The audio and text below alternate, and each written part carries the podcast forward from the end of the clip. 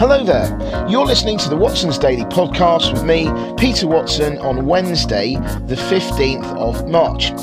Today, I am joined by Gaby Kaza, who is a Watson's Daily ambassador.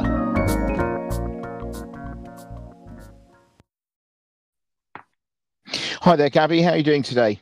Great, thanks, Peter. How are you? Yeah, very good, very good. Um, so, um, what story would you like to take from today's Watson's Daily? Um, I was interested in this story about Celadon Pharmaceuticals. So, um, this is about how they've become the first UK based medical cannabis manufacturer to be granted a home office license to sell products in the UK. Mm. Um, and this is, you know, since cannabis was um, legalized for medicinal use in the UK in 2018, um, there was quite a lot of excitement at that time about the potential of um, cannabis reforms and cannabis use, but it's been pretty slow moving since that point. you know, we're seeing other nations moving at kind of a lot increased speed um, more things are being legalized than just cannabis. I mean, literally last month, um, Australia has just legalized the medicinal use of MDMA and psilocybin, um, and mm. psilocybin use has um, been legal in in some states in America, like California and Oregon, for a couple of years now, um, all for medicinal use. This is obviously, mm. but this Celadon story is interesting because Celadon was previously only allowed to cultivate cannabis and manufacture its THC cannabis oil under its home office license, but the home office has now updated its license so that it can now sell the product rather than just manufacturing. Mm. Um, and this was because um, back in January of this year, uh, the UK's Medicines and Healthcare Products Regulatory Agency um, gave them went to Celadon's uh, manufacturing facility in, in, Birmingham and gave it a good manufacturing practice registration. So they've kind of um, met all of the the tests and requirements um, for this. Mm. But so previously the only route to market for a cannabis product in the UK um, was to be approved, kind of following clinical trials by the mm. Medicines and Healthcare's Product Regulatory Agency, the MHRA. Mm. Um, so there haven't been um, that many companies that have been able to be um, have had their cannabis products to market in this way. Um, the first one was GW Pharmaceuticals back in mm-hmm. 2018. Um, but hopefully, we're seeing with this story, we're seeing a bit of a rise in interest in the medicinal cannabis space within the UK um, and making the access to it a little bit more increased. Now, the, the one thing I would say about this story um, is it it doesn't quite um, focus on the issues that we have within the NHS, of which there are many, and not going to untackle, uh, uh, you know, tackle them all today. But the issue to do with the way that medicinal cannabis is prescribed in the UK, currently the NHS really view it as a last resort, even though there's been quite a few studies that have come out showing how beneficial it can be for chronic pain sufferers, for people who have epilepsy. Um, and there are actually a few more studies that have just been launched in the last couple of months that are going to be taking place specifically on medicinal cannabis um, within mm. the UK. But since 2018, when it was legalized here, um, it's only been about, it's estimated to be about 25,000 patients who've had mm. access, which, you know, when you think about the population population of the UK is a very, very small number. And that's over quite a few years now. So I think this story is exciting. And for Celadon, it definitely is. I mean, their share price jumped up by 23% following this mm-hmm. news. Um, mm-hmm. So it's good for them. But the wider implications of it within the UK, I think we're going to have to wait a little bit longer to see because it does depend on the NHS and, and mm. what they decide to do. Mm. Yeah. No, absolutely. I mean, I think that this is, you know, this this is a, a major moment, but I think that you know, it seems to me that uh, I mean, I, have certainly I've been writing about you know cannabis for a while, and and it this feels like it's the first kind of big story about cannabis that I've really seen for quite some time. I mean, mm. I you know, I mean, this whole thing where you know it was all kicked off a few years ago when you know Canada um, legalized, you know, legalized it, and and then you had states in America. Then over here, there was excitement about CBD mm-hmm. oil and all that kind of stuff, and and and then it just seems to have just kind of gone kind of sideways. I mean, I I don't know whether um, perhaps you know things like uh, COVID meant that um, other priorities were, you know, uh, went further up the list, mm-hmm. and things like CBD went further down because you know th- there were other there were other things going on. Um, but uh, but yeah, you know, I mean, I mean, this does seem to um, uh, be an, uh, like I say, an, a, a re, an interesting and, and reasonable development. I mean, whether or not um, that actually, I don't know, whether it kind of unlocks anything else, I, I, I don't really know. But um, but anyway, yeah. I mean, any any any other thoughts on that? Yeah, no, I, I would definitely agree that I think there have been other priorities within the UK, lots of different priorities for the government um, mm. and for the general public um, over the last few years since 2018. Mm-hmm. You know, so I'm not I'm not necessarily surprised, um, but I do mm. kind of also agree that you know what previously brought the UK to to legalizing medicinal cannabis was what was happening with other countries, it mm. becoming more of a talk. So I do think some of the recent stories happening elsewhere, like I mentioned with Australia legalizing medicinal use of psilocybin, and there's been mm. increased excitement excitement about psilocybin in other countries. I think that conversation increasing. Don't think it's going to lead to psilocybin use being legalized imminently within the UK, but it might mm. lead to more kind of progress in the medicinal cannabis market mm. here. Um, mm. And um, yeah, so I, I do think it's something we're going to have to watch, but you know, it does depend on on you know the wider priorities of the government. But there mm. have been increased studies that constantly get launched all the time um, that are talking about all the different chronic pain sufferers um, and other medicinal uses that could be all the all the sufferers within the UK that if they had access to this, it could really transform their lives. I mean, the Department mm. of Health and Social Care estimates that it might be as many as three million chronic pain sufferers that mm. could be eligible for cannabinoid treatments in the mm-hmm. UK. So I, I, do think it has to come from a, a government reform perspective, but also from an NHS reform perspective and how the kind of approach to medicinal cannabis works.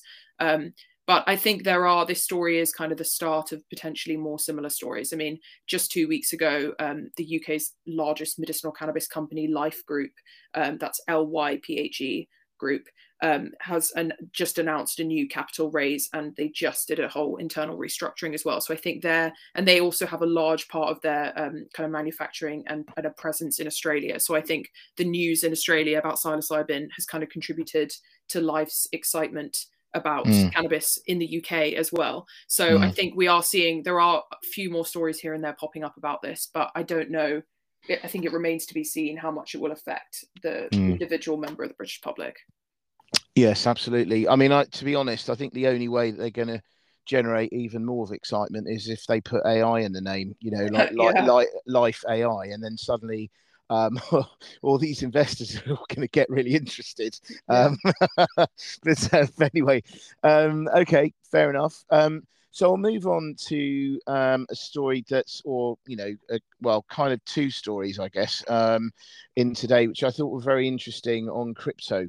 Um, now the thing is, is we we heard that um, on on on the one hand that uh, Binance is um, potentially well is going to be suspending sterling transfers.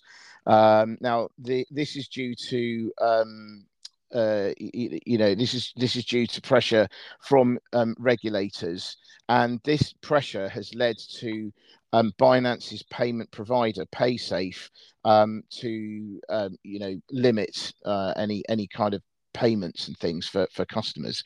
This has come in addition to NatWest also limiting um, customers' uh, crypto payments as well, um, and I think that this just goes to show the I think that the regulators really are using the failure of of SVB um uh, oh, so so uh, SVB signature and Silvergate anything that's kind of connected to tech and and you know and crypto they're using this as an excuse um to kick um these you know crypto down uh while you know while it while it is down.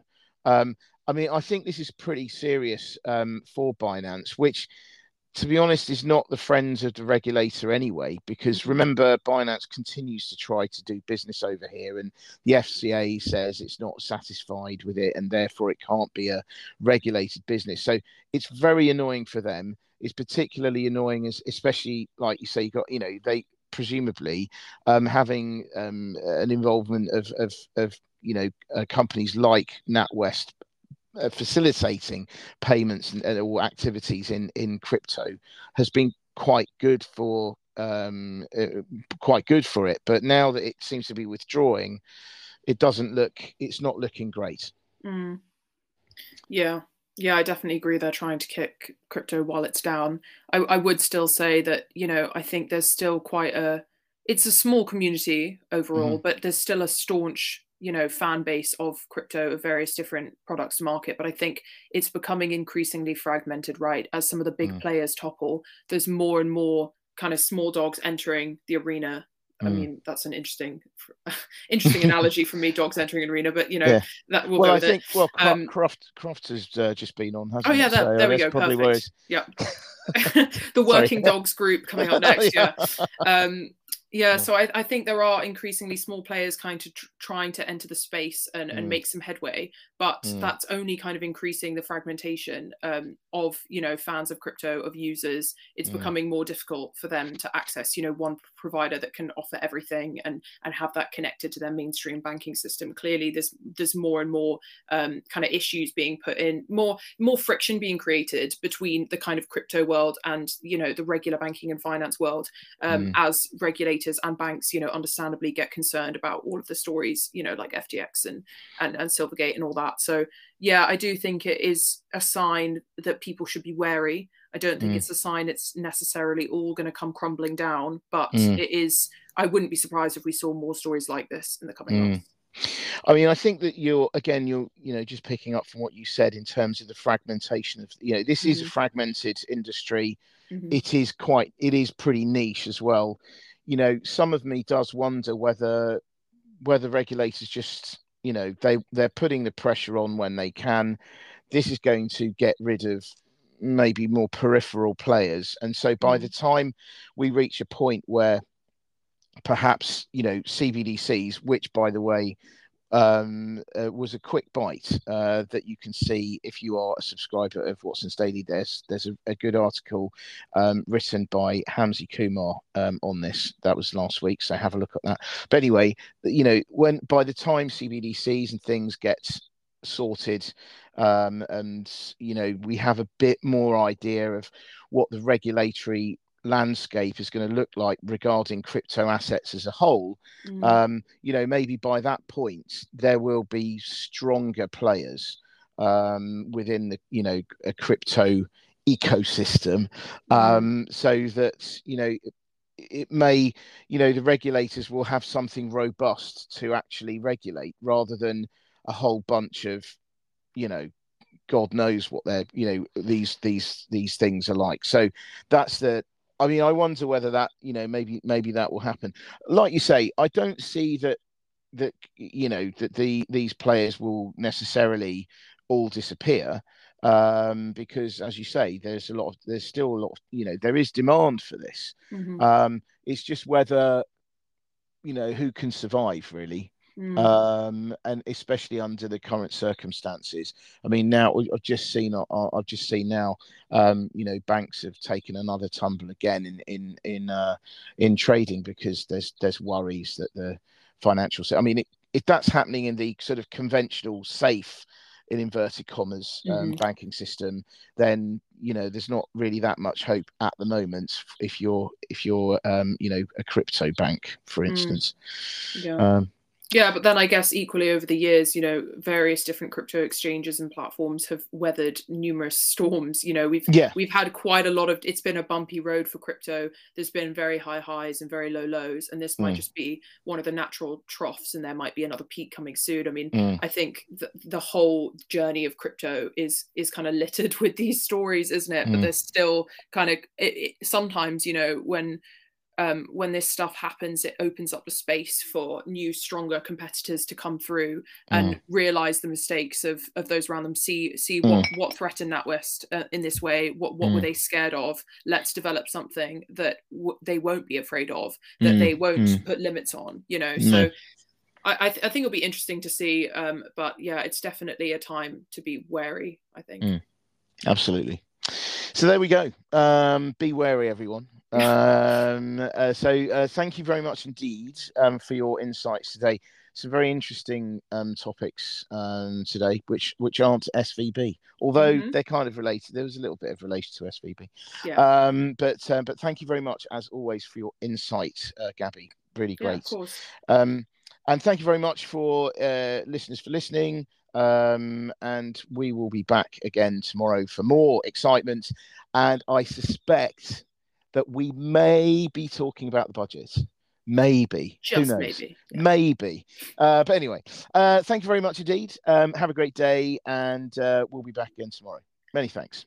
Bye.